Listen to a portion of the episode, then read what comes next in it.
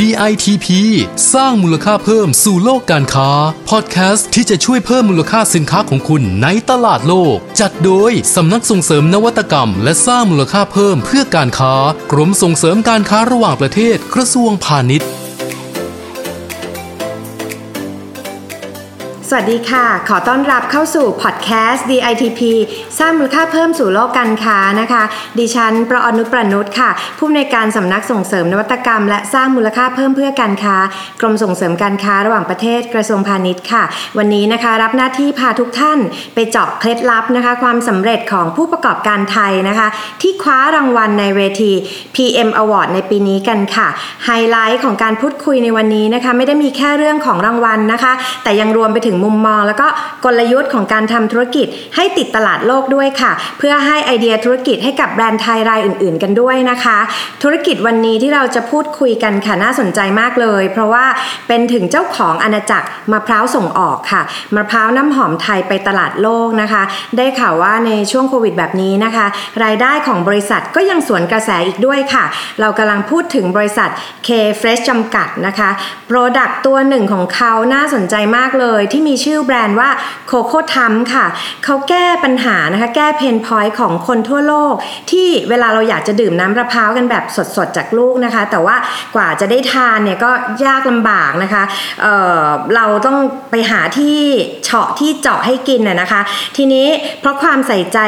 ปัญหาตรงนี้นะคะ ทางบริษัท K Fresh ค่ะเขาก็เลยพัฒนานวัตกรรมนะคะใส่ลงไปในสินค้า จนได้เป็นมะพร้าวน้ำหอมชนิดควันสดพร้อมดื่มที่ผู้บริโภคเนี่ยสามารถเปิดมะพร้าวเองด้วยวิธีง่าย ๆนะคะ แค่ดึงสลักแล้วก็กดลงไปนะคะ ก็จะได้ดื่มด่ำกับน้ำมะพร้าวอันแสนสดชื่นได้ทันทีเลยค่ะ ถือว่าเป็นนวัตกรรมรายแรกของโลกเลยนะคะ และที่สำคัญค่ะ เขายังใช้วัสดุที่เป็นมิตรกับสิ่งแวดล้อม สามารถย่อยสลายได้ด้วยนะคะ นี่คือนอกจากจะใส่ใจกับผู้บริโภคแล้วนะคะ ก็ยังใส่ใจกับสิ่งแวดล้อมด้วยค่ะ ด้วยไอเดียสร้างสรรค์แบบนี้นะคะทำให้บริษัท K Fresh จำกัดเนี่ยสามารถคว้ารางวัล Prime Minister Export Award ในปี 2020 นี้นะคะ ในรางวัลสินค้านวัตกรรมยอดเยี่ยม หรือว่า Best Innovation ในสาขาสินค้านวัตกรรมที่เป็นมิตรกับสิ่งแวดล้อมนะคะ ซึ่งก็เป็นการการันตีกันนะคะว่าไม่ธรรมดาจริง ๆ เลยค่ะ วันนี้นะคะเราได้รับเกียรติจากคุณวราพรมนัทรังสีนะคะ กรรมการผู้จัดการบริษัท K Fresh จำกัดนะคะ มาร่วมพูดคุยแชร์ประสบการณ์กับเราค่ะ สวัสดีค่ะ คุณวราพรค่ะ สวัสดีค่ะ ค่ะ ก่อนอื่นเลยดิฉันสงสัยนิดนึงว่าช่วงโควิดเนี่ยค่ะที่คนอื่นเขามีเขาเรียกว่าวิกฤตวิกฤต แต่อันเนี้ยคุณวราพรบอกว่าเราสวนกระแสนะคะ เป็นยังไงบ้างคะเรายังบอกเลยว่าโควิดทำอะไรกับมะพร้าวน้ำหอมของไทยไม่ได้เลยค่ะ สุดยอดค่ะ เพราะว่าด้วยเป็น superfood เนาะใครๆก็หลังจากที่โควิดเกิดขึ้นเนี่ยหลังจากที่ปลดล็อกแล้วอะไรแล้วเนี่ยก็พบว่าผู้บริโภคเนี่ยหันมาใส่ใจเรื่องสุขภาพเนี่ยมากแล้วก็เลือกที่จะรับประทานของดีๆ ให้กับตัวเองนะคะกับคนที่รักเพราะนั้นเนี่ยแน่นอน มะพร้าวน้ำหอมเนี่ยเป็นสิ่งที่เรียกว่าแร่ธาตุสารอาหารทุกสิ่งอย่างมีคุณค่าทางโภชนาการเนี่ยสูงมาก ซึ่งทุกคนก็เป็นที่ว่าทั่วโลกก็รู้ว่ามะพร้าวดีอย่างไรนะคะเพราะฉะนั้นเนี่ยแน่นอนทุกคนก็เลยอยากจะดื่มน้ำมะพร้าวเพื่อจะให้ตัวเองเนี่ยแข็งแรง ยิ่งอยู่บ้านเนาะอะไรที่นึกอะไรไม่ออกดื่มน้ำหวานน้ำโค้กอะไรมันก็คงจะไม่ดีทีนี้น้ำมะพร้าวเนี่ยก็เป็นส่วนช่วยที่ทำให้รู้สึกว่าดื่มอะไรที่มันมี เขาเรียกอะไรคุณภาพแล้วก็ทำให้เราสุขภาพดีนะคะ ทีนี้ค่ะกลับมาที่ประเด็นคำถามที่เราอยากจะถามคุณวราพรกันดีกว่าค่ะว่าทาง K-Fresh เนี่ยรู้จักรางวัล Prime Minister Export Award เนี่ยได้อย่างไร แล้วก็ทำไมจึงสนใจเข้าร่วมขอรับรางวัลนี้คะค่ะ ก็ K-Fresh เนี่ยตั้งแต่เราเป็นผู้ประกอบการเรียกว่า SME เล็ก ๆ นะคะกี่ปีแล้วนะคะ เราเราก่อตั้งเมื่อปี 2004 2547 เนาะก็ปีนี้ก็ 16 ปีนะคะ16 ปีเนี่ยตอนที่เราเริ่มทำใหม่ ๆ เนี่ยพอเราเป็นสมาชิกของหอการค้า แน่นอนก็จะได้ข่าวสารที่ทางหอการค้านะคะส่งให้เราก็ไปร่วมงานต่างประเทศงานแสดงสินค้าพิเศษแมทชิ่งกับ กรมส่งเสริมกับกรมนะคะก็ได้รับข้อมูลเรื่อง PM Award เนี่ยมาตั้งแต่เราทำปีแรกๆเลย เพราะฉะนั้นเนี่ยพอเราเริ่มต้นทำธุรกิจส่งออกเนี่ยเราเองก็แบบต้องบอกตรงๆว่าอยากได้รางวัลเนี้ยมากเลยค่ะ ก็ปริ้นใบสมัคร แล้วก็วางไว้ที่โต๊ะทำงานตอนนั้นยังเป็นออฟฟิศเล็กค่ะๆอยู่ที่สมุทรปราการค่ะนะคะก็พอเราเคลียร์โต๊ะทีหนึ่งเนี้ยปีหนึ่งของเยอะๆ ใช่ไหมคะเราค่ะทำห้าสองเนี้ยเราเคลียร์ออกมา ซองเนี้ยที่ใส่ application form อะอืมก็จะถูกหยิบขึ้นมาแล้วก็เปิดดูอุ้ยอันนี้คืออยากได้แล้วกรอกกรอกไม่ครบอะค่ะกรอกแบบมันเยอะมากอะห้าสิบกว่าข้อคำถามอะไรอย่างเงี้ยตายแล้วกรอกไปได้ข้อนี้ก็ตอบได้ข้อนี้เว้นอะข้อนี้เว้นค่ะ เราก็จะพบว่าเราเนี่ยยังขาดอะไรบ้างอืมที่เราอะจะคว้ารางวัลนี้ จริง ๆ เรียกว่าเป็น checklist ให้กับตัวเราเองแหละว่า ถ้าเราทำธุรกิจแล้วเราเข้าเกณฑ์นี้หรือยัง ข้อนี้เราทำหรือยัง เอ้ข้อนี้เรายังไม่มีเออเดี๋ยวเราไปสร้างต่ออะไรอย่างลักษณะนี้ไหมคะเพ ราะฉะนั้นเนี่ยมันอยู่ในใจมาอืมนานอยู่บนโต๊ะทำงานแล้วกัน ว่าค่ะฉันน่ะต้องคว้ารางวัลนี้ให้ได้ค่ะจนกระทั่งแบบว่ามันใช้เวลานานมากนะ เพราะว่างานของ K-Fresh เนี่ยอืมมันไม่ใช่แค่โรงผลิตไม่ใช่แค่โรงงานค่ะนะคะแต่มันรวมไปถึง เกษตรกรมันรวมไปถึงสวนในเครือข่ายค่ะที่ต้องทำมาตรฐานให้ได้มาตรฐานสากลกำหนดค่ะเพื่อจะได้ได้สินค้าที่มีคุณภาพค่ะเพราะฉะนั้นเนี่ยระหว่างทางเนี่ยเราก็ต้องเตรียมตัวค่ะจัดทำเรื่องของ Certificate อ่ามมากมายค่ะที่จะต้องแล้วก็ทำยอดขายด้วยอืมอ่าทำไปนะคะทั้งสองด้านถูกเตรียมค่ะความพร้อมหลังบ้านให้มีความเข้มแข็งค่ะในขณะเดียวกันก็ออกไปเก็บเกี่ยว commercial ต้องได้ด้วยตัวเลขต้องได้ด้วยค่ะค่ะจนกระทั่งปี 2016ค่ะค่ะ เป็นปีแรกที่เรายื่นขอ the best exporter อืม best exporter ค่ะค่ะ ตอนนั้นเป็นไซส์ S ค่ะ ก็ได้รางวัล ตั้งแต่ปีนั้นมาอืมแล้วก็ปีถัดไป 2017 เนี่ย เราทำเรื่องของสินค้าที่เป็นฮาลานอยู่แล้วอืมค่ะ เราก็ยื่น best ฮาลานค่ะค่ะ เราก็จัดลำดับว่าเราอะจะไล่กว่าทุกสาขาของ PM Award นะคะค่ะค่ะ เพราะถือว่าได้รางวัลมาแล้ว แล้วทางคุณวราพรมองว่ามันเป็นจุดที่ทำให้เราได้ก้าวไปอีก step หนึ่งอย่างนี้ถูกไหมคะ ถูกค่ะค่ะก็คือในส่วนของภาภายในองค์กรเองนะคะค่ะก็ ทีมงานก็ภาคภูมิใจกับองค์กรว่าอืมองค์กรเราเนี่ยเป็นองค์กรที่ได้รับการรับรองระดับชาติคว้ารางวัลระดับชาติค่ะเพราะเนี่ยทุกคนเนี่ยก็จะมีเอ่อเรียกว่าอะไรใส่ใจในการทำงานอืมแล้วก็ทุ่มเทเห็นธงขององค์กรค่ะโดยเฉพาะเราทำภาคส่งออกค่ะซึ่ง k f s เนี่ยส่งออกร้อยเปอร์เซ็นต์มนะคะเพิ่งมาเป็นปีเนี้ยปีแรกหลังจากที่ค่ะ ได้รางวัล Best Innovation ค่ะนะคะเราเพิ่งเข้ามาทำตลาดในเมืองไทย เพราะว่าเป็นสินค้านวัตกรรมอ่าเพราะฉะนั้นเนี่ยยิ่งเราทำส่งออกร้อยเปอร์เซ็นต์นะคะค่ะนั้นมาตรฐานของสินค้าคุณเราต้ภาองพของสินค้าเยี่ยมมากตรงเนี้ยอืมต้องต้องเยี่ยมมากเพื่อจะทำให้แบรนด์ของ K-Fresh เอง หรือว่าค่ะแบรนด์ที่เราทำ OEM ให้ลูกค้าอืมจะต้องไปเป็น top brand ของทุกประเทศที่เราที่เราไปทำให้อืมค่ะเพราะฉะนั้นค่ะเราอะปักธงเอาไว้อย่างเงี้ยนั้นทุกอย่างเนี่ยมันต้องทำให้ได้มาตรฐานแล้วพอ เราได้รับรางวัลอย่างเงี้ยค่ะค่ะเอ่อลูกค้าต่างชาติเองก็มั่นใจในบริษัทนะคะอืมที่ที่จะเราก็จะได้แบรนด์ดีๆเข้ามา อย่างเช่นทำมะพร้าวให้ดิสนีย์อะไรอย่างเงี้ยค่ะเพราะเพราะค่ะโปรไฟล์ดีอย่างเงี้ยโปรไฟล์ดีโปรไฟล์คดีวามน่าเชื่อถือใช่ได้รางวัลระดับอันนี้ได้ประเทศเลยได้อ่าแน่ๆเลยค่ะค่ะ ทีนี้เห็นบอกว่าเริ่มทำธุรกิจตั้งแต่ปี 2004 ใช่ไหมคะ แล้วก็ค่ะเตรียมตัวมาเรื่อยๆแหละ มีใบสมัครอยู่ในซอง ซึ่งเก็บทุกปีก็จะเห็นเนี่ยแสดงว่าจาก9 วันแรกจนถึงวันที่ได้รับรางวัลในปี 2016 ใช่ไหมคะ จริงๆ แล้วก็เป็นระยะเวลาที่เก็บเกี่ยวประสบการณ์เนาะแล้วก็ทำมาจนถึงจนได้รางวัลเนี่ยอยากจะถามว่าตั้งแต่ตอนนั้นเนี่ยเรามีการเตรียมความพร้อมยังไงในการเข้าประกวดคะคือหมายความว่า ในแต่ละปีแต่ละครั้งที่เราเตรียมเนี่ย มันใช้เวลานานไหมหรือว่าก็กว่าเราจะคือคือรางวัลแรกเนี่ย ต้องค่ะบอกว่าเตรียมนานมากถ้าเห็น 2004 ถึง 2016 อะค่ะมันแทบจะ 10 10 ปีเลยเนาะฮะค่ะเพราะว่าอย่างที่เรียนให้ให้ทราบอะค่ะว่างานของ k f a c e น่ะอืมมันไม่ใช่แค่ในองค์กรของเราค่ะแต่มันเป็น partner ของ partner เราด้วยที่เกี่ยวข้องนะคะเครือข่ายเกษตรกรค่ะนะคะรวมทั้งฟาร์มของเราเองที่เราต้องทำเป็นต้นแบบค่ะนะคะแล้วก็เรื่องของมาตรฐานในฟาร์มตั้งแต่มาตรฐานขั้นขั้นพื้นฐานก็เรื่องของ GAP ใช่ไหมคะอืมเพราะฉะนั้นเนี่ยเกษตรกรเนี่ยเก่งอยู่แล้วค่ะทำไมเราถึงต้องมีเรื่องของการเทรนนิ่งเรื่องของการที่จะไปจัดให้เกษตรกรเนี่ยทำให้ผ่านได้มาตรฐานแกบค่ะค่ะ แล้วหลังจากนั้นก็ต้องเรื่องของ Global GAP ตามมาเรื่องของ organic non-organic อะไรเงี้ยอันนี้คือมันเป็นเรื่องของการจัดระเบียบในฟาร์ม เรื่องของทำยังไงเราถึงจะให้เกษตรกรเนี่ยเข้าใจในคุณภาพของผลผลิตที่ว่าทำอายุการเก็บเกี่ยวทำยังไงถึงให้ส่งออกไปแล้วของไม่เสียหายไม่เป็นที่หนักใจของลูกค้าอะไรอย่างเงี้ยค่ะเพราะฉะนั้นเนี่ยมันต้องผ่านการที่ว่า ช่วยกันฝึกฝนหล่อหลอม เพราะว่ามาตรฐานการบริโภคมะพร้าวของในตลาดในเมืองไทยกับส่งออกก็ไม่เหมือนกัน เพราะฉะนั้นเนี่ยการคุ้นชินกับการที่ทำขายภายในกับที่จะส่งออกเนี่ยไม่เหมือนมันไม่เหมือนกันมันคนละเรื่อง จริง ๆ ก็เทียบว่าจะถือว่ามันไม่ได้เรียกว่านานหรอกแต่ว่ามันเป็นการสร้างคุณภาพให้กับบุคลากรทั้งในองค์กรแล้วก็ใน partner ด้วยกัน เพราะว่า Product อะ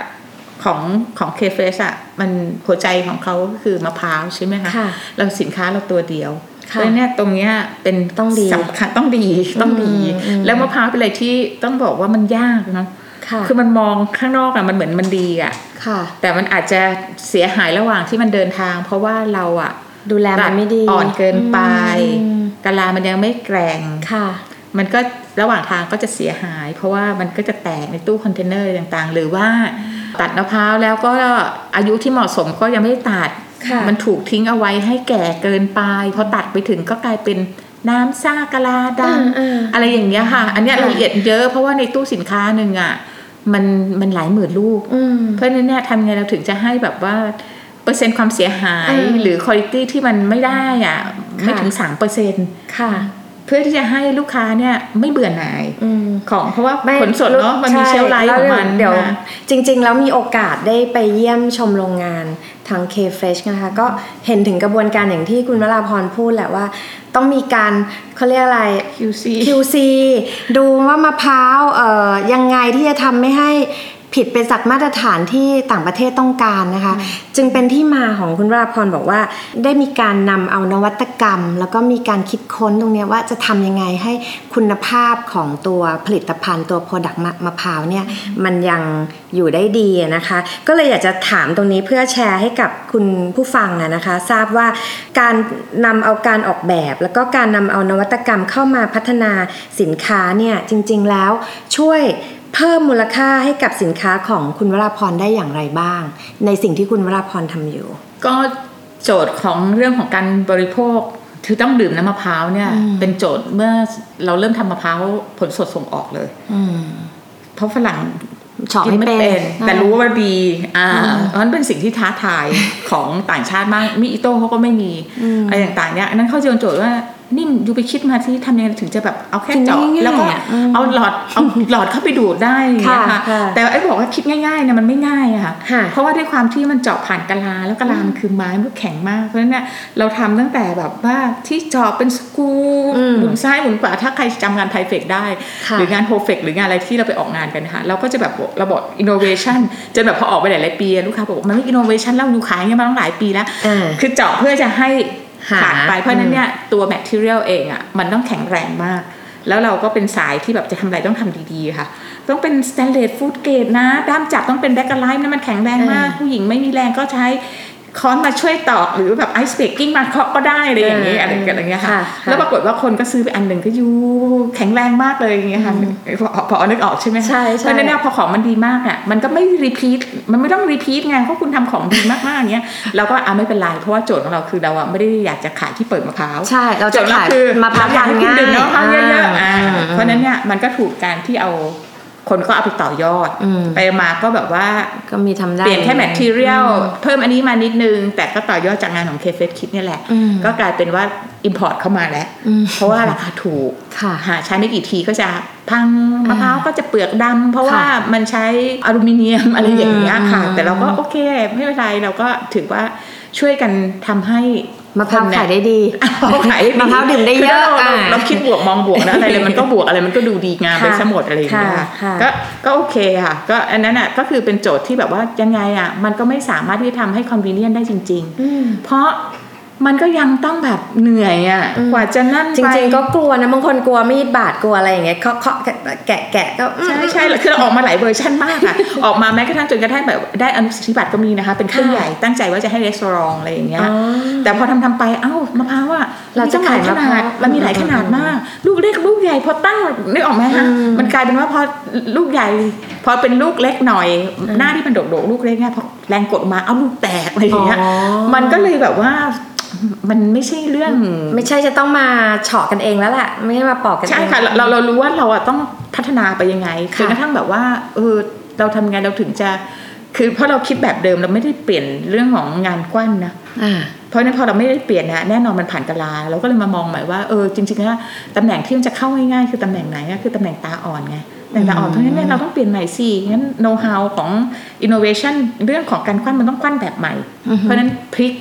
วิธีทุกกาอรย่างใหม่อืมพลิกวิธีการใหม่ เอาลองดูซิว่าเอานี้ขึ้นมาใกล้ตำแหน่ง เรามีอุปกรณ์ไหมก็แต่แรกก็เริ่มตั้งแต่แบบว่า ถ้าไปดูโคโค่ทัมเนี่ยก็จะเห็นว่าโอ้โหเราเริ่มตั้งแต่เฮ้ยเราเป็นโคโค่แคปดีกว่า เราอะไรอย่างเงี้ยค่ะหลายๆอย่าง จนกระทั่งแบบเราจะหายังไงคือทำมันเป็นเรื่องเป็นราวอะค่ะค่ะ ก็จนกระทั่งแบบว่าได้ไฟนอลว่านี่แหละ อันนี้แหละค่ะที่ที่เราจะทำให้ผู้บริโภคเนี่ยสะดวกทุกที่ทุกเวลา แล้วก็เราอะไม่ต้องไปทำอะไรกับมะพร้าวค่ะหมายถึงว่าก็ยังยืนอยู่ในการขายผลสด เพราะว่าด้วยความที่มะพร้าวนี่เป็นของเซนซิทีฟมาก ถ้าค่ะเราไปเปิดไปทำให้เจาะไปแล้วอย่างเงี้ยค่ะเชลไลฟ์มันก็ยิ่งสั้นค่ะเพราะประเด็นของเราอีกข้อหนึ่งก็คือ เราเห็น ready to drink อืมมะพร้าวผลสดเนี่ย แต่เราพบว่ามันไม่สามารถ distribute ได้ค่ะเชลไลท์มันสั้น เพราะฉะนั้นเนี่ยเราอะทำงาน diamond shape อยู่ shelf life เรารู้อยู่แล้วว่าเราเก็บในความเย็นได้ 60 วันอันเนี้ยลูกแน่นอนฐานลูกค้าที่เขา distribute อยู่ทุกวันเนี้ยเขา distribute ได้ เพราะฉะนั้น Coco Thumb เนี่ยจะต้องง่ายสะดวกแล้วก็ distribute ได้ด้วยค่ะค่ะ แค่นั้นก็ยังไม่พออมก็ยังมีเรื่องของไอ้ตัววัสดุอุปกรณ์ที่เรามาใช้เนี่ยค่ะมันส่งผลกระทบอะไรกับอ่าสิ่งแวดล้อมด้วยหรือเปล่าค่ะ ตรงนี้น่าค่ะสนใจมากค่ะอืมก็คือทุกวันนี้เนี่ยก่อนหน้าที่จะทำ Coco Thumb เนี่ยเราจะคุยกับซัพพลายเออร์เรา เรื่องของตัวฟิล์มแรปเรื่องของตัวชิงเรื่องของค่ะอะไรอย่างเงี้ยค่ะว่า อยู่เตรียมตัวอะไรยังไงอะ กับอืมโลกที่มันกำลังจะเปลี่ยนไปอะค่ะเพราะฉะนั้นถ้าอยู่ไม่ R&D นะอืมวันหนึ่งเนี่ยมันเกิดอะไรขึ้นมาเนี่ย มันเปลี่ยนโดยสิ้นเชิงนะ ค่ะ ซึ่งฝั่งพี่อะพี่เตรียมตัวแล้วนะ คือค่ะไม่ว่าแม้จะทำสายรัดกล่องอะค่ะค่ะเรายังเรียกเข้ามาคุยเลยค่ะ ว่าคุณไป R&D ซะคุณต้องเป็นวัสดุที่ย่อยสลายให้ได้ง่ายต้องอืมอะไรอย่างเงี้ยหรือว่าต้องมีเปอร์เซ็นต์เรื่องของรีไซเคิลหรือเรื่องของอะไรอยู่ก็ต้องไปทำมาค่ะอันเนี้ยเราก็จะจริง ๆ อันนี้ก็เป็นจุดกับขาย supplier สำหรับผู้บริโภคที่เขานิยมอะไรที่ใส่ใจสิ่งแวดล้อมเพราะจริง ๆ ยอมรับเลยว่าคนรุ่นใหม่หลังจากนี้ไปนี้ทุกค่ะคนมองเรื่องนี้เป็นเป็นสาระสำคัญเลยแหละ เพราะว่ามันมีผลกระทบต่อชีวิตเขาในอนาคตถูกค่ะเนาะค่ะคือมันมีผลกระทบกับทุก ๆชีวิต ใช่ของโลกใบนี้ใช่เลย จริง ๆ แล้วคุณผู้ฟังได้มีโอกาสฟังในสิ่งที่คุณวราพรพูดแล้วเนี่ย คงจะเห็นได้ชัดเลยว่าจริง ๆ แล้ว กว่าจะได้รางวัล PM Award มาเนี่ยจริง ๆ แล้วเกิดจากแนวคิดนะคะตั้งแต่ต้นทางตั้งแต่จุดเริ่มต้น แล้วยิ่งในเรื่องของสินค้านวัตกรรมรางวัล PM Award ที่เกี่ยวกับนวัตกรรม ที่คำนึงถึงสิ่งแวดล้อมแล้ว คุณราพรก็น่าจะถ่ายทอดนะคะความเป็นตัวตนของแบรนด์ K-Fresh ให้กับคุณผู้ฟังได้ได้รับทราบเป็นอย่างดีเลยค่ะ จริง ๆ แล้วอยากจะถามอีกคำถามหนึ่งว่า แล้วคุณวราพรเนี่ยคิดว่าเอ่อรางวัล Prime Minister Export Award เนี่ยจะมีประโยชน์ต่อธุรกิจของคุณวราพรมากหรือน้อยอย่างไรบ้างค่ะ อยากให้ให้ให้ช่วยแชร์ความเห็นให้ให้คุณผู้ฟังได้ฟังหน่อยค่ะ ถ้าบอกตรงๆนะคะมีส่วนมากค่ะค่ะ โดยเฉพาะยิ่งรางวัล Best Innovation คือรางวัลอื่นเนี่ยอะ Best Export อะยอดส่งออกเยอะได้เลยก็ค่ะใช่ไหมคะค่ะหรือ Best ฮาลานเนี่ยก็สินค้าก็เป็นฮาลานอะไรอย่างเงี้ยมันยังไม่ ตื่นเต้นเนาะค่ะแต่บอก Best Innovation เนี่ยแล้วแล้วยังสิ่งแวดล้อมด้วย ใช่แล้วสิ่งแวดล้อมด้วย แล้วมันเป็นเราได้ international patent อย่างเงี้ยอ่ามัมันเป็นรางวัลของประเทศค่ะแล้วยิ่งมันอยู่บนสินค้าเกษตรอ่าที่มันแบบโอ้ซูเปอร์ฟู้ดอ่าคือมันใช่ทุฟิกลอลิ่งย่างของเราเองเรามีความรู้สึกว่าเราอะ ตื่นแม้แต่เราเนี่ยเรายังจตื่รินงๆแล้วเต้นเราเลยรู้สึกเหมือนเราเป็นตัวแทนประเทศเลยแหละใช่ใช่ค่ะเออแล้วมันเป็นตัวแทนของประเทศเราเป็นตัวแทนของเกษตรกร เราเป็นตัวค่ะแทนของสร้างความประเทศไทภาคภูมิยใจเกษตรอืมอ่า4.0 อย่างเงี้ยค่ะ เพราะฉะนั้นเนี่ยพอนั้นเสร็จอะลูกค้าเองอะพอเขาเริ่มค้ากับเราอะเริ่มทำโคโค่ตัมใช่ปะคะค่ะ มันก็ยังไม่ได้แบบรางวัลอะไรมากมายที่จะมาซัพพอร์ตใช่ไหมคะค่ะพอพอได้รางวัลเนี่ยเขาก็แบบดีใจดีใจโอ้อะไรอย่างเงี้ยค่ะเออลูกค้าเองก็มั่นใจค่ะ มั่นใจแล้วก็พร้อมที่จะก้าวไปกับเรา แล้วยิ่งแบบว่าพอเราบอกว่าเป็น innovation เนี่ยก็ต้องขอบคุณพวก you นะที่ you ก็มีส่วนช่วยผลักดันเนาะเพราะว่าเวลาออกไปเนี่ยอ๋อนี่มันยังมีเรื่องนั้นเรื่องนี้อ่าเรื่อง detail เล็กๆน้อยๆค่ะเราก็กลับมาแก้ไขอะไรอย่างค่ะเงี้ยค่ะก็ได้ feedback จากผู้ใช่บริโภคโดยตรงเราก็ค่ะมาปรับ ให้เป็นจุดที่เป็น pain point ของต่างชาติเนาะเฉาะเฉอะไม่เป็น ก็เป็นจุดเริ่มต้นให้เราคิดค้นนวัตกรรม แล้วก็พัฒนาตัวผลิตภัณฑ์ให้ตอบสนองความต้องการของผู้บริโภคทั้งในประเทศแล้วก็ต่างประเทศด้วยนะคะคำถามสุดท้ายค่ะที่อยากจะขอให้คุณวราพรช่วยฝากคำแนะนำค่ะสำหรับผู้ประกอบการท่านอื่น ๆนะคะ ที่ในวันนี้ปีนี้อาจจะพลาดรางวัลไปนะคะ ว่าท่านที่สนใจจะเข้าร่วมประกวดในปีหน้าเนี่ยจะมีคำแนะนำอะไรเขาบ้างค่ะค่ะ ก็อย่างที่เรียนให้ทราบนะคะ ก็ต้องเตรียมตัวตั้งแต่ภายในของเรา ภายในองค์กรของเรานะคะบางทีเราอาจจะทำเรื่องราวอะไรเยอะมากเลย แต่เราอะไม่ได้เก็บ เรคคอร์ดเอาไว้นะคะ ก็ต้องเก็บเรคคอร์ดทุกเรื่องที่ทำนะ เพราะหนึ่งเนี่ยง่ายมากเลยมือถือก็มีใช่ไหมคะไปจัดเก็บแล้วไปจัดไฟล์ให้เรียบร้อยนะบางทีเนี่ยหลายบริษัทนะคนมาดูแม้แต่คนมาเยี่ยมชมงานนะอ่าอันเนี้ยก็เป็นส่วนสำคัญที่อ๋อเรามาย้อนกึ่งกึ่งๆจดบันทึกกันเนาะใช่ว่าเราทำอะไรไว้บ้างเก็บเป็นไฟล์อืมภาพแล้วก็รายละเอียดว่ามีอะไรบ้างที่เราได้ทำงานแม้แต่งาน CSR ตัวเวสในโรงงานอะไรต่างๆเนี่ยค่ะซึ่งฉันเชื่อว่าผู้ประกอบการที่อยู่ในภาคส่งออกนะคะทำกันอยู่แล้วทำอยู่แล้วแต่ไม่ทำอยู่ได้แล้วอืมค่ะ แต่ว่าขาดคนที่จะรวบรวมตรงเนี้ยค่ะ เพราะฉะนั้นเนี่ยต้องไปมองว่าเรามีบุคลากรคนไหนที่คือไม่ต้องจ้างมาพิเศษใช่ใช่เมื่อ ใครที่พอที่จะรับเรื่องนี้แล้วก็เป็นลีดเดอร์ในเรื่องที่ที่เราตั้งธงไว้ว่าค่ะปีหน้าเนี่ยเราควรจะลองอืมลองก่อนนะคะว่าค่ะเอ่อลองสมัครดูอืมลองเข้าคัดเลือกดูใช่นะคะจริงๆแล้วมันไม่แน่นไม่ได้ยากแล้วไม่ได้อะไรมากมายเลยค่ะเพราะว่าเชื่อว่าผู้อย่างที่คุณวราพรบอกว่า ผู้ประกอบการอะถ้าอยู่ในสายการส่งออกอยู่แล้ว มาตรฐานคุณภาพทุกอย่างเราทำอยู่ในเกณฑ์อยู่แล้วล่ะเพราะลูกค้าเราค่ะ request มา เพียงแค่ว่าบางอย่างที่ที่เราอาจจะต้องเพิ่มอีกหน่อย พัฒนาอีกนิด หรือว่าเรามีอยู่แล้วแล้วเราก็ทบทวนอะไรที่เรายังไม่สำเร็จหรือยังยังไม่เหนือไปกว่าคนอื่นเนี่ยเราต้องทำอะไรบ้าง จริงๆแล้วรางวัล PM Award นี่มันเหมือนกันเราทำ checklist ตัวเองถูกในการค่ะที่จะทำให้เราก้าวไปข้างหน้าได้อีกค่ะหนึ่ง step นะคะค่ะค่ะ งั้นก็ต้องขอขอบคุณคุณวราพรมนัทรังสีนะคะ กรรมการผู้จัดการบริษัท K Fresh จำกัดนะคะ ที่วันนี้ท่านให้เกียรติมาเปิดมุมมองใหม่ ๆ แล้วก็ให้แนวทางที่เป็นประโยชน์กับแฟนๆพอดแคสต์ของเรานะคะ จากการพูดคุยในวันนี้ค่ะทำให้ดิฉันรู้สึกว่าการคิดค้นนวัตกรรมอะไรขึ้นมาสักอย่างเนี่ยจะให้ประสบความสำเร็จได้นะคะ นวัตกรรมนั้นเนี่ยต้องตอบโจทย์ความต้องการของผู้บริโภคที่แท้จริงค่ะ และสิ่งสำคัญที่ต้องคำนึงในการทำธุรกิจนะคะไม่ใช่แค่รายได้หรือว่าผลกำไร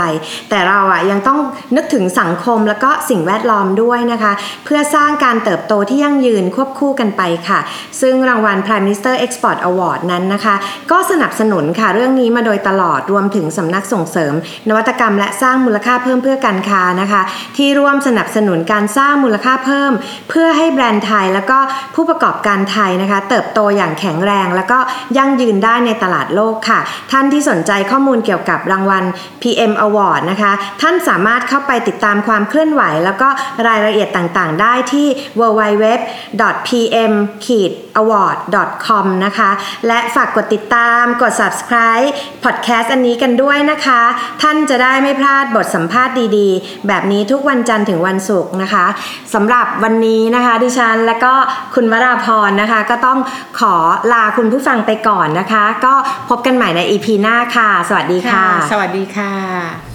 DITP สร้างมูลค่าเพิ่มสู่โลกการค้า ติดตามข้อมูลข่าวสารและกิจกรรมดีๆ เพิ่มเติมได้ที่ www.ditp-design.com หรือสายด่วน 1169